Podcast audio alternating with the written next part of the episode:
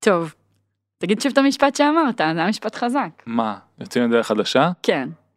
היי כולם, אני ליאור קרנחל ואיתי נמצא ערן זינמן, CTO ושותף מייסד ב-monday.com. ברוכים הבאים לסדרה חדשה בפודקאסט שלנו שנקראת Fundamentals. בה נדבר על מושגי יסוד ועקרונות מעולם הסטארט-אפים. אם אתם חדשים לעולם הזה, או שדווקא רוצים להעמיק את ההבנה שלכם במושגים ששגורים בשפה של כל יזמת וכל עובד סטארט-אפ בימינו, הסדרה הזו היא עבורכם. תהנו. Startup for startup for startup.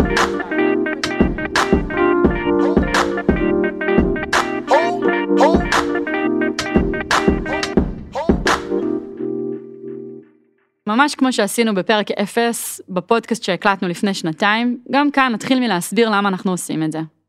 הבנו אחרי כמעט 80 פרקים שה, שהפודקאסט המרכזי שלנו, שסטארט-אפ פור סטארט-אפ בעצם מדבר על, על אתגרים שאנחנו מפצחים ומאוד מאוד משתף בתהליכים ובדרך שבה אנחנו פותרים דברים בתוך מאנדיי, אבל יש עוד עולם שלם של תוכן שמתייחס לעקרונות שהם חיצוניים אלינו, למושגים ש, שאי אפשר כמעט לגשת לשום תהליך עבודה בלי לדעת אותם. ואני חושבת שזיהינו את זה פעם אחת מתוך החברה, נכון שכשמגיע עובד חדש, רגע יש דברים שכל אחד צריך לדעת כדי להיות מסוגל להחזיק שיחה. ופעם שנייה גם כשאנשים מתייעצים איתנו, אז, אז כדי שהם בכלל יבינו את התהליך שאנחנו מדברים עליו, יש כל מיני מונחים ועולמות תוכן שבלעדיהם אי אפשר לצאת לדרך. אני חושב שגם הרבה פרקים אה, נבעו מדברים שקרו לנו בנקודות זמן מסוימות, ומה שגרם לנו כאילו לדבר עליהם. אנחנו משתפים בתהליך חשיבה שלנו ובתהליך ההתפתחות, וזה בעצם לעשות, לעשות איזשהו baseline. ידע כזה שאנחנו מרגישים שהוא הכרחי בשביל אה, להבין אולי חלק מהדברים שאנחנו מדברים עליהם או בשביל להיות בחברה שהיא דומה לנו לצורך העניין. אה, והוא לא מונגש לכולם זאת אומרת הוא לא זמין בהכרח. נכון. אה, וגם יש לו המון דיטלס שמבינים אותם לאורך זמן מהניסיון. והוא גם שפה זאת אומרת אני חושבת שעוד משהו שהבנו זה שיש איזושהי שפה שהיא. אתה יודע, לפעמים כשאנשים מקשיבים לזה, לפרקים שלנו מתעשיות אחרות, הם מבינים את האסנס, הם מבינים את המהות של, נגיד, של איזושהי תובנה, אבל הרבה פעמים אומרים לי, זה לא עברית, זה לא אנגלית, זה, זה, זה שפה של, של, של SaaS אפילו, בא לי כן. להגיד, זה אפילו לא שפה של סטארט-אפ. וגם אותה אפשר להנגיש. זה גם עוזר, ואני אומרת, רגע, יש פה איזושהי מוטיבציה אפקטיבית, שכשניגשים לשיחה או לעזור למישהו והוא כבר מכיר את הטרמינולוגיה, הרבה יותר קל לרוץ קדימה ולהתייחס לבעיות עצמן. וכששוב אנחנו כזה מייעצים לסטארט-אפים די הרבה בתקופה האחרונה, ושנייה עוצרים רגע לה, להגיד, רגע, אתה יודע מה זה proxy? רגע, אתה יודע מה זה ARR? בוא נבין שנייה שאנחנו מבינים על מה אנחנו מדברים. כל השיחה מתעכבת. אה, אז שאלה ככה דברים שאנחנו מחזיקים בראש כשאנחנו יוצאים לדרך חדשה נוספת. אה, אז בעצם הפורמט, וזה מגניב לדבר על דברים שעוד לא קרו, כי נראה לאן זה ילך בסוף. באופן ספציפי, אנחנו פה עושים kick off לסדרה ש... שאנחנו קוראים לה SaaS, שבעצם היום נתחיל לדבר קצת על מה זה SaaS, כן. נכון? על ההיסטוריה של SaaS קצת ומאיפה זה הגיע, ואנחנו בעצם אה, נעשה עכשיו אה, סדרה של ארבעה פרקים. ארבעה? כן, ספרתי, על ARR, על CAC, על אה, LTV, על churn ו retention, ועל ה journey של SaaS בעצם, ש... ואם ספרתם יש יותר נושאים מפרקים, זה כי חלק מהנושאים יהיו בפרק אחד. טוב, זה נראה, נראה כמה נסיים בסוף, כן. כן. ואמרתי, להתחייב on the record זה, זה אחלה דבר, נראה כן. בסוף כמה נמצא את עצמנו. אה, אני חושב שכן אה, חשוב לשמוע את הפרקים אה, לפי הסדר. בניגוד נגיד לפודקאסט שאפשר סתם לקפוץ איזשהו פרק רנדומלי, אני כן ננסה לתת קונטקסט בכל פרק, אבל אני חושב שיש כן ערך בלבנות את זה. נכון, דברים ייבנו אחד על השני. כן. נכון, וגם אני חושבת שיותר מאי פעם יש מקום אה, לשאול שאלות. יש לנו כן. גם אה, בפייסבוק קבוצה וגם באתר יש לנו איזושהי פינה שאנחנו קוראים לה Ask us anything, ובאמת, תשאלו אותנו. זאת אומרת, ערן מדבר עכשיו על, אה, על מטריקה ויש איזשהו דיטל שחסר לכם כדי להבין איך יוצאים לדרך, זה גם יעזור לנו להיות יותר טובים בפרקים האלה, כשנבין מה הזוויות שחסרות, וגם באמת המטרה לתת לצייד אנשים בכלים, אז, אה, אז דברו איתנו. כן. בואו נייצר פה איזשהו ערוץ שהוא ערוץ תקשורת פתוח סביב זה. יאללה. אז uh, בלי עוד הקדמות מיותרות, אתה רואה איך פעם ראשונה עשינו כזה פרק שלם שהוא פרק אפס, והיום פשוט נצא נכון. לדרך. Uh, כן, אנחנו מנוסים. כן, למדנו כמה דברים. אה, אנחנו מתחילים היום בלדבר על מה זה SaaS. אחלה. אז אה, בוא נגיד דבר ראשון מה ראשי תיבות אומרים, SaaS זה ראשי תיבות, אה, S, A-S, אה, ראשי תיבות של Software as a Service. אה, שהוא תרגום חופשי לעברית זה תעזרי לי תוכנה כשירות כן I guess כן. ובשביל להבין את זה עוזר להבין מה לפני זה אז אה, אני הרבה פעמים נותן את הדוגמה של הקניון, אבל אה, לא יודע, זה איכשהו נחקק לי בראש, אבל פעם uh, לא היה את המודל הזה, שזה, שוב, מה זה המודל, כן? זה שוב, אף אחד לא נמצא את אמריקה. זה פשוט לקחת תחום שנקרא תוכנה, ולבנות סביבו מודל עסקי מסוג מסוים. בסדר, זה כל מה שזה אומר. זה הרבה יותר עסקי מאשר... Uh, מהותי, כן. מהותי, או קשור למוצר עצמו. למוצר או לתוכנה, אבל זה מאוד משמעותי. כי זה גם מכתיב מאוד את התוכנה ואת העשייה. אז uh, בקיצור... אז אפשר אולי לדייק את זה יותר ולהגיד שהמוטיבציה לזה הייתה עסקית, אבל בסוף זה גם שינה את עולם המוצר. כן, אני לא יודע מתי המוטיבציה, אבל, אבל כן, אני חושב שהיא שילוב של שני הדברים. Mm-hmm. Uh, אז אני אגיד מה היה לפני זה, בעבר uh, שהיינו קונים תוכנות, אז uh, היינו משלמים עליהם perpetual license זה נקרא, שזה בעצם uh, חד פעמי. למי שזוכר, דוגמה של הקניון, היית הולך לקניון, אה, חנות דינמיקה, אה, יש עליו, באג, אה, ויש עליו מדף תוכנות בתוך קופסה מקרטון, עם, אז היה DVD או CD-ROM או דיסקטים אפילו, ובעצם התשלום היה ל license שקנית אותו חד פעמי. זאת אומרת אף אחד לא, אם אני עכשיו קניתי תוכנה בשם פוטושופ או Microsoft Office או ווינדוס, אף אחד לא הבטיח לי ש... או הבטיחו לי שלא, אה, שזה הגרסה שאני מקבל, זה מה שאני קונה. MS Office 4 נגיד, אה, ואם מחר תצא גרסה חדשה אני צריך לקנות אותה מחדש.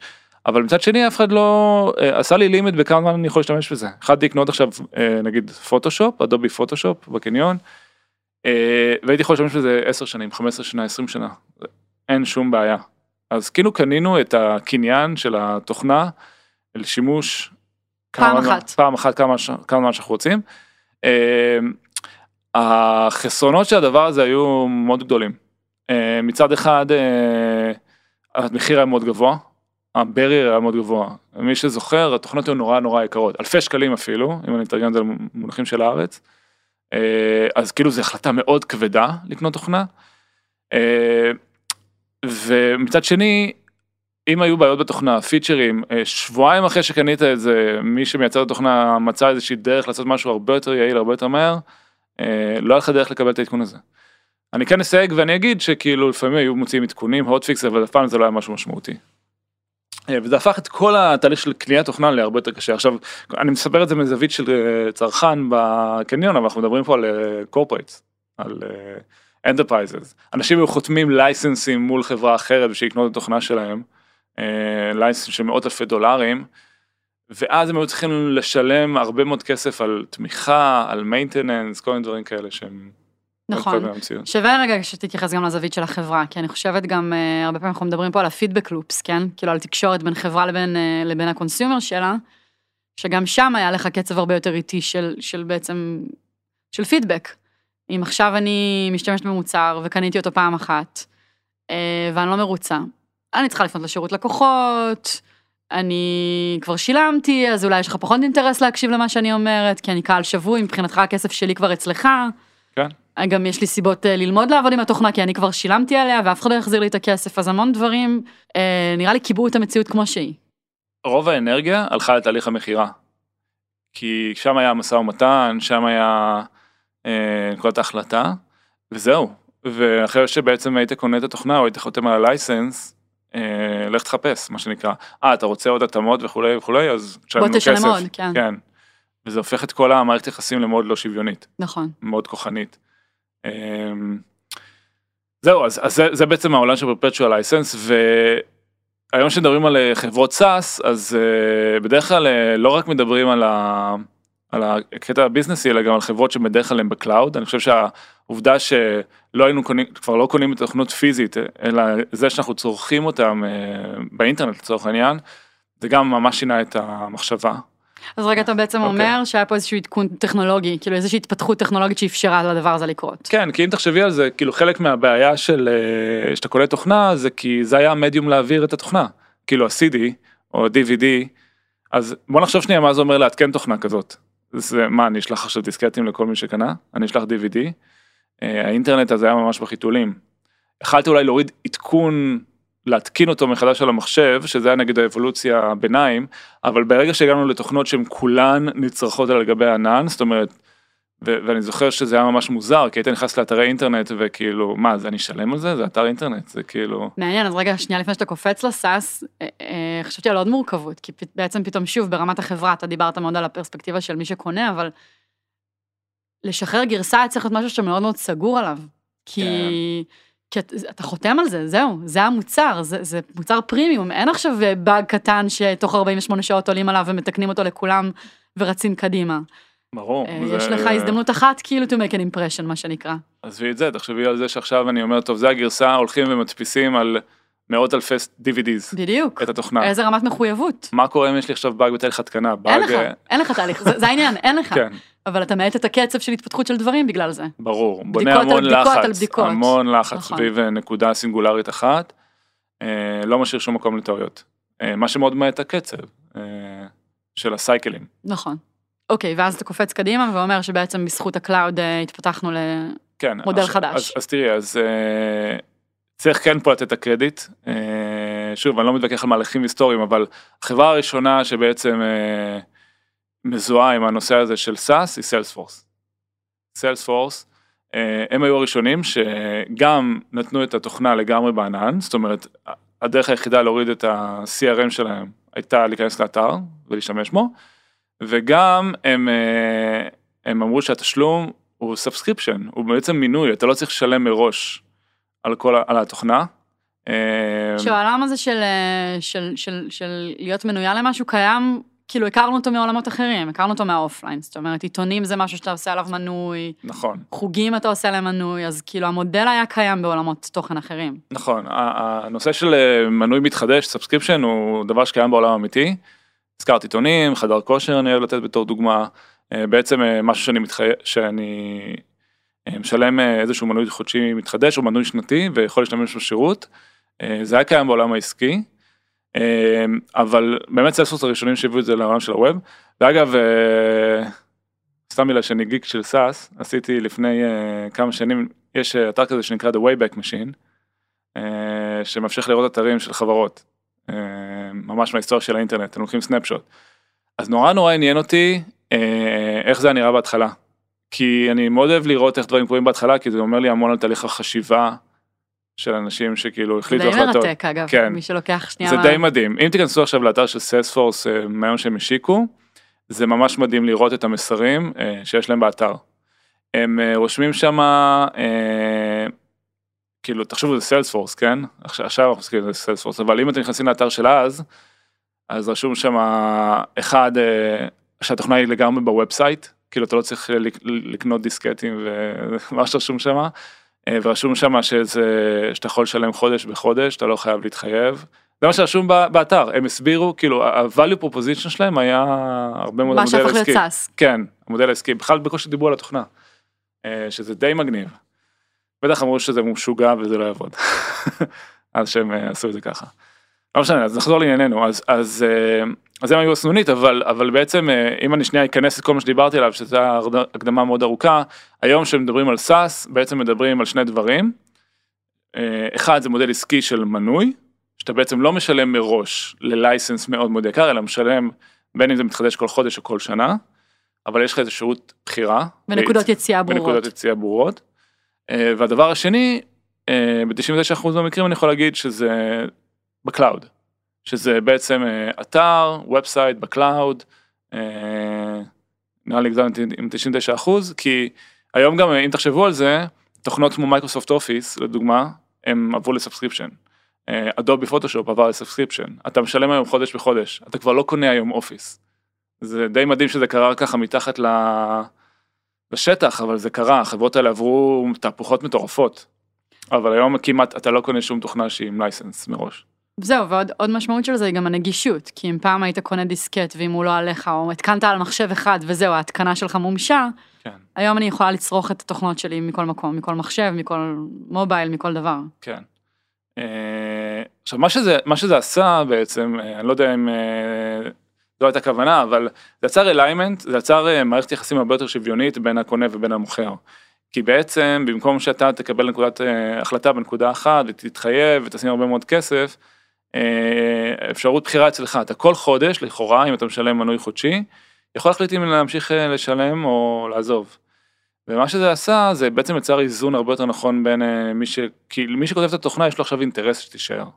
אינטרס כלכלי, שוב, תמיד היה לו אינטרס, אבל פתאום זה כואב לו בכיס אם אתה עוזב. נכון.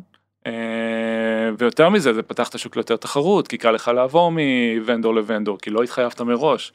אה, ואתה אם אתה בתור מי שמספק את השירות לא מחדש כל הזמן ולא מתקן את הבעיות אז אתה תצפה שהיוזרים יעזבו. כאילו הם, אתם לא כבולים בשום אה, דרך. ואם אני אחבר את זה גם ל cloud, מה שדיברנו, הרבה יותר קל להביא עדכונים, כי כבר לא צריך להביא דיסקטים ולא צריך להביא DVD, זה פשוט אני מעדכן את האתר, ויש אפילו איזושהי ציפייה שהדבר הזה לא יישאר סטטי, כאילו, כי זה משהו שמאוד קל לעדכן והוא בצד של מי שמספק את השירות, הוא לא מה שאתה צריך לעשות. ועוד עולם שנפתח בעקבות הדבר הזה זה שפתאום אתה מחבר אה, את הפן העסקי לשימושיות. כי אני אם קניתי דיסקט עכשיו, אתה לא יודע כמה אני משתמשת בדיסקט הזה, אתה יודע אם קניתי את העדכון גרסה פעם בעוד שנתיים או משהו, אבל פתאום כשאתה כל חודש תלוי בי כמשתמשת, לחזור אז מאוד מעניין אותך איך אני משתמשת במוצר, כמה אני משתמשת במוצר. שאלות כאלה שקשורות לדרך שבה צורכים את הדברים הן שאלות חדשות. נכון. אה, וגם זה הפך את כל הנושא של אה, לגבות שירותים על maintenance על התאמות ללא רלוונטיים. אה, זה דרש, כאילו פעם אם היית קונה license והיית צריך לשלם איזשהו משהו חודשי בשביל לקבל שירות, תמיכה, אין היום את הדברים האלה כמעט. תמיכה היא בלתי אין לדבר הזה. זה כבר בלתי בתוך המחיר, כן, זה כאילו, כשאתה משלם subscription לחברת SaaS, אף אחד לא מצפה שכאילו תשלם עוד דברים מעבר לזה. כדי לדבר עם נציג בצ'אט. עם נציג, לקבל תמיכה, לדווח על באג שיש לך, אה, מה שצריך שיתקנו. שוב, זה חוזר לשוויוניות שדיברת עליה, כי לחברה יש אינטרס מאוד מאוד גבוה שאני אצליח להשתמש טוב במוצר. כן, ו... וזה גם לא לגיטימי לבקש עוד פעם את האשראי בשלב הזה. כאילו, אתה יכול לשדרג, אתה יכול להוסיף, אבל כאילו לא, לא על עוד שירות. זהו, אז, אז, אז זה ככה הקדמה כאילו לאיפה שאנחנו נמצאים היום. היום אה, אני יכול להגיד אה, בצורה די עם ביטחון שכמעט כל מי שמשיק מוצר, לפחות ל-B2B, אבל המון גם B2C, עושה את זה בצורה של subscription. טל נציין כמה דוגמאות כדי שנראה שכולם מחוברים, אז אה, דיברנו על סיילספורס, אבל אה, גם מאנדיי לצורך העניין זה חברת SaaS, וויקס זה חברת SaaS, ווקמי זה חברת SaaS, כמה דוגמאות מישראל, אה, שבעצם אתה משלם חודשי או שנתי בשביל להשתמש בשירות, אבל יש גם המון תוכנות שהן consumer שהן תוכנות SaaS. מה זה ספוטיפיי? אתה משלם כל חודש בשביל לשמוע מוזיקה. מה זה נטפליקס? משלם כל חודש או פעם בשנה אה, בשביל לראות טלוויזיה. הנה זום עכשיו היא בעצם זום, כן, בשביל לעשות שיחות וידאו. אה, זה, זה עדיין, טוב, זה גם עסקים וגם individuals, אבל, אבל זה כאילו נמצא בכל ה... כל העולם סביבנו, וגם דיברנו על תוכנות שמותקנות על המחשב, כמו וורד ופוטושופ וכל מיני דברים כאלה. אה, זה הכל subscription, הכל מנויים. אה, בין אם זה לשימוש אישי או בין אם זה לשימוש בתוך החברה. אז היום זה מודל שהוא מאוד מאוד נפוץ, אני כמעט כבר לא רואה כמעט אה, חברות שמשלמות אה, מראש אם, כסף. אם אתה לוקח את זה, את העולם הפרטי עוד צעד קדימה, אז אפליקציות היום הם עולם subscription קלאסי, כן? כאילו הרבה מאוד אפליקציות אתה משלם עליהם כל חודש, ובלחיצת כפתור ב Apple, יכול להחליט להסיר את ה subscription שלך. נכון, אפילו אפשר לראות אה, מה שהזכרת זה נקודה ממש מעניינת, כי בהתחלה שהם הוציאו את האפל סטור, אה, הרבה מאוד זה היה לקנות בהתחלה, כאילו תוכנות שעלו נגיד 20 דולר, 15 דולר, והם עברו מאוד ל-in-up purchase, אה, כאילו להתחיל איזושהי חוויה ולהשתמש בפונקציה בסיסית ואז לקנות תוך כדי. להשאיר את החוויה תוך כדי קנייה. כן. כן. לתת עוד פיצ'רים, עוד יכולות. נכון. זהו. עד כאן להיום. בפרק הבא נצלול לתוך מטריקות ה SaaS, ונפתח בראשונה והבסיסית מכולן, ARR, annual recurring revenues. כמו שהדגשנו לאורך הפרק, אני חוזרת ומזמינה אתכם שוב לכתוב לנו כל שאלה וכל מחשבה שיש לכם בנושא, בקשות לנושאים נוספים שתרצו שנסקור כאן ב Fundamentals ובכלל. אנחנו זמינים בקבוצה Startup for Startup ובאתר שלנו. Startup for startup for startup.